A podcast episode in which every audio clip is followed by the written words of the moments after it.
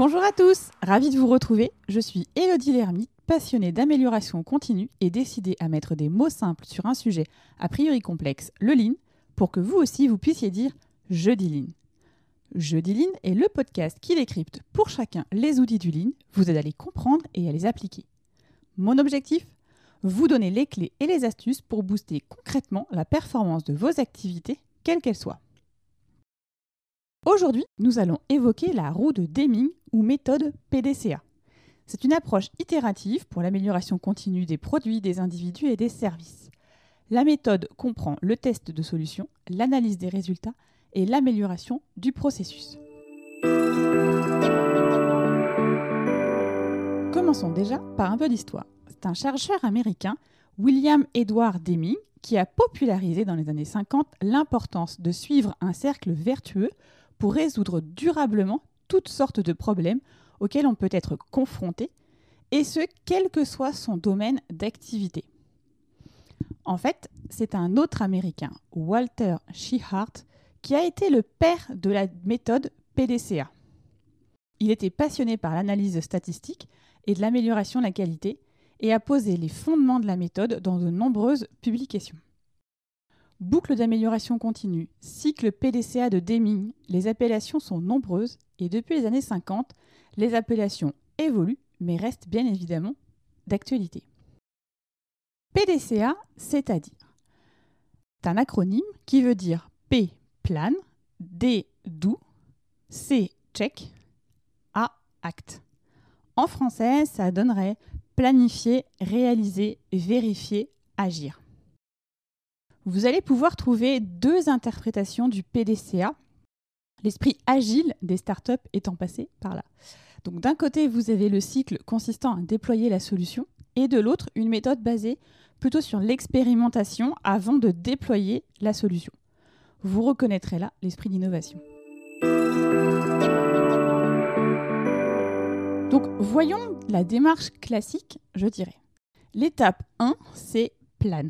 Alors, à cette étape, il s'agit d'analyser la situation, le problème ou la question en cause, de rechercher des solutions et de sélectionner celles que l'on va mettre en œuvre. Alors, pour analyser la situation, vous pouvez utiliser le QQOQCP. Le qui, quoi, où, quand, comment, pourquoi. Avec déjà ces 6 questions, vous allez pouvoir cerner le contexte, le périmètre, les effets et les impacts. La recherche de solutions. Donc déjà, identifier toutes les solutions possibles. Pour cela, vous allez pouvoir avoir recours à un brainstorming, où toutes les parties prenantes en lien avec le problème vont pouvoir s'exprimer. Attention néanmoins à 2 éléments. Le premier, ne pas brider les acteurs. Parfois, une idée farfelue permet de trouver une vraie solution innovante. Le deuxième point, c'est de définir les règles de prise de parole, mais surtout les règles de prise de décision. L'objectif étant quand même de mettre en œuvre une solution. Donc, vous devez à un moment définir quelle solution vous allez retenir. Une fois ces 2 étapes faites, vous avez donc identifié une solution. Vous avez donc presque fini l'étape 1, plan. Cette solution, vous devez la définir via un cahier des charges par exemple, estimer les coûts, définir un planning et surtout définir quel sera l'indicateur de succès. Autrement dit, qu'est-ce qui fera que lorsque la solution sera en place, vous pourrez dire « c'est un succès, nous avons résolu notre problème ». L'étape 2, D pour « do ». Maintenant que vous avez choisi une solution, il est temps de passer à la phase de test. Vous allez retenir un périmètre suffisamment important pour pouvoir valider vos hypothèses de solution. Mettez en œuvre votre plan avec le planning que vous avez défini à l'étape précédente. Très rapidement, vous allez arriver sur l'étape 3, c'est check. Étudiez les résultats de vos tests pour savoir si oui ou non, vous allez pouvoir généraliser la solution. Est-ce que vos résultats sont à la hauteur de ce que vous en attendiez ? Est-ce que les indicateurs de succès que vous avez définis à l'étape 1, plan, sont pleinement satisfaits ? Si c'est oui, Bravo, félicitations, vous allez pouvoir passer à l'étape 4, acte. Si ce n'est pas le cas et que vous arrêtez le test, ça aussi c'est possible et ça fait complètement partie de la vie, entre guillemets, je ne peux que vous inviter à comprendre pourquoi, à capitaliser sur les enseignements à retenir. Parce que, évidemment, ceci vous sera bénéfique dans une autre situation. Nous allons donc passer à l'étape 4, acte. C'est la phase de déploiement. Il s'agit là d'étendre la solution à l'ensemble du périmètre défini. C'est un travail conséquent qui débute ici, travail relatif à la taille de votre projet, bien évidemment. Alors là encore, il vous faut définir un planning, un budget, définir le périmètre, les acteurs pour engager le changement. N'oubliez pas que la roue de Deming, c'est un cycle, donc il ne va pas s'arrêter après le acte. La roue, elle va continuer de tourner pour enchaîner un nouveau plan et ainsi initier une boucle d'amélioration continue. En introduction, je vous l'ai indiqué, la méthode, elle peut aussi être basée sur l'expérimentation. Alors, je vous propose de voir rapidement les différences. À l'étape plan, il s'agit d'identifier ou de définir le problème et de rechercher des solutions. L'étape 2, do, il s'agit de tester le pilote ou le prototype. L'étape 3, check, suivi de la performance du prototype. Et enfin, l'étape 4, acte, c'est déploiement de la solution après les ajustements. Est-ce que le prototype, on va par exemple le passer en production? Les deux grilles de lecture sont intéressantes parce qu'elles permettent dans les deux cas de résoudre des problématiques concrètes.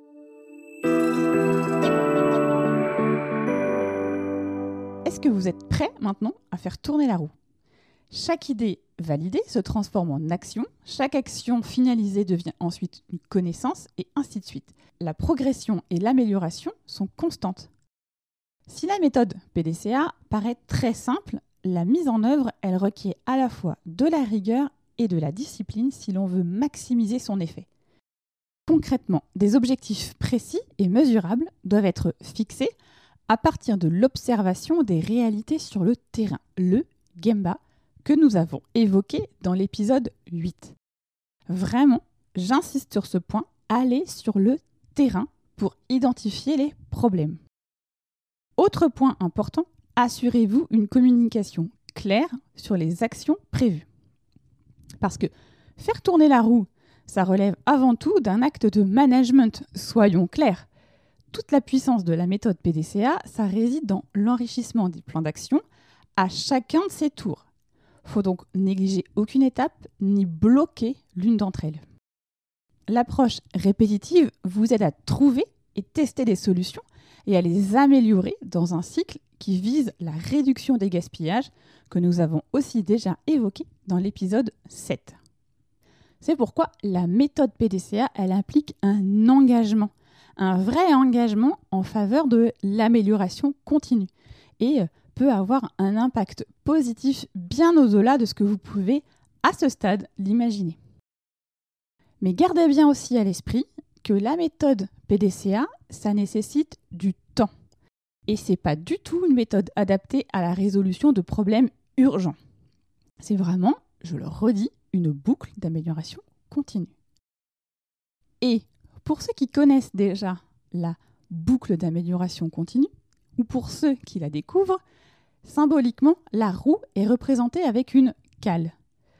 Alors, pourquoi ? En fait, la cale, elle est importante. Parce qu'en fait, la roue ne peut tourner que dans un seul sens.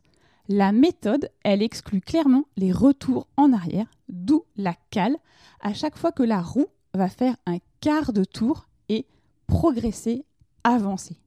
Pas de retour en arrière possible.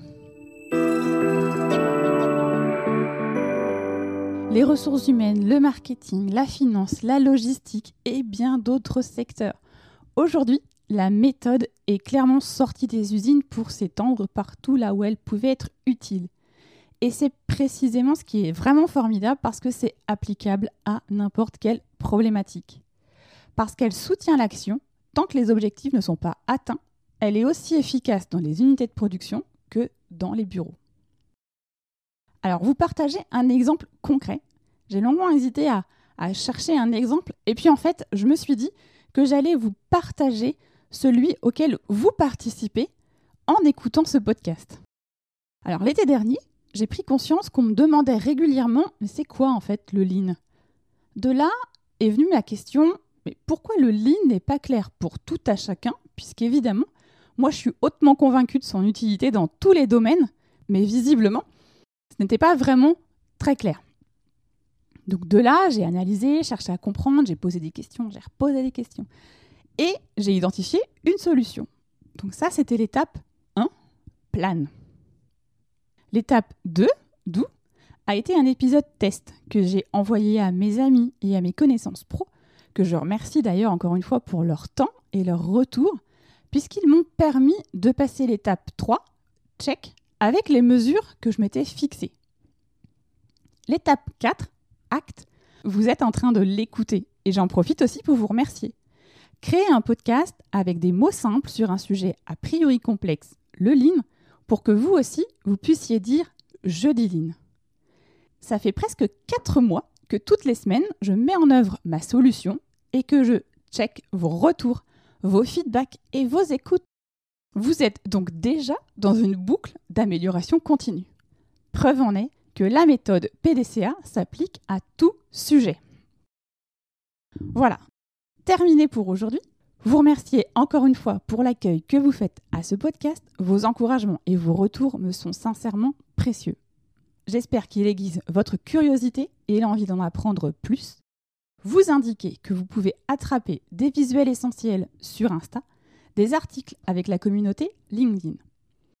Pour m'aider à diffuser Je dis Lean, n'hésitez pas à me laisser un commentaire sur l'application iTunes ou 5 étoiles.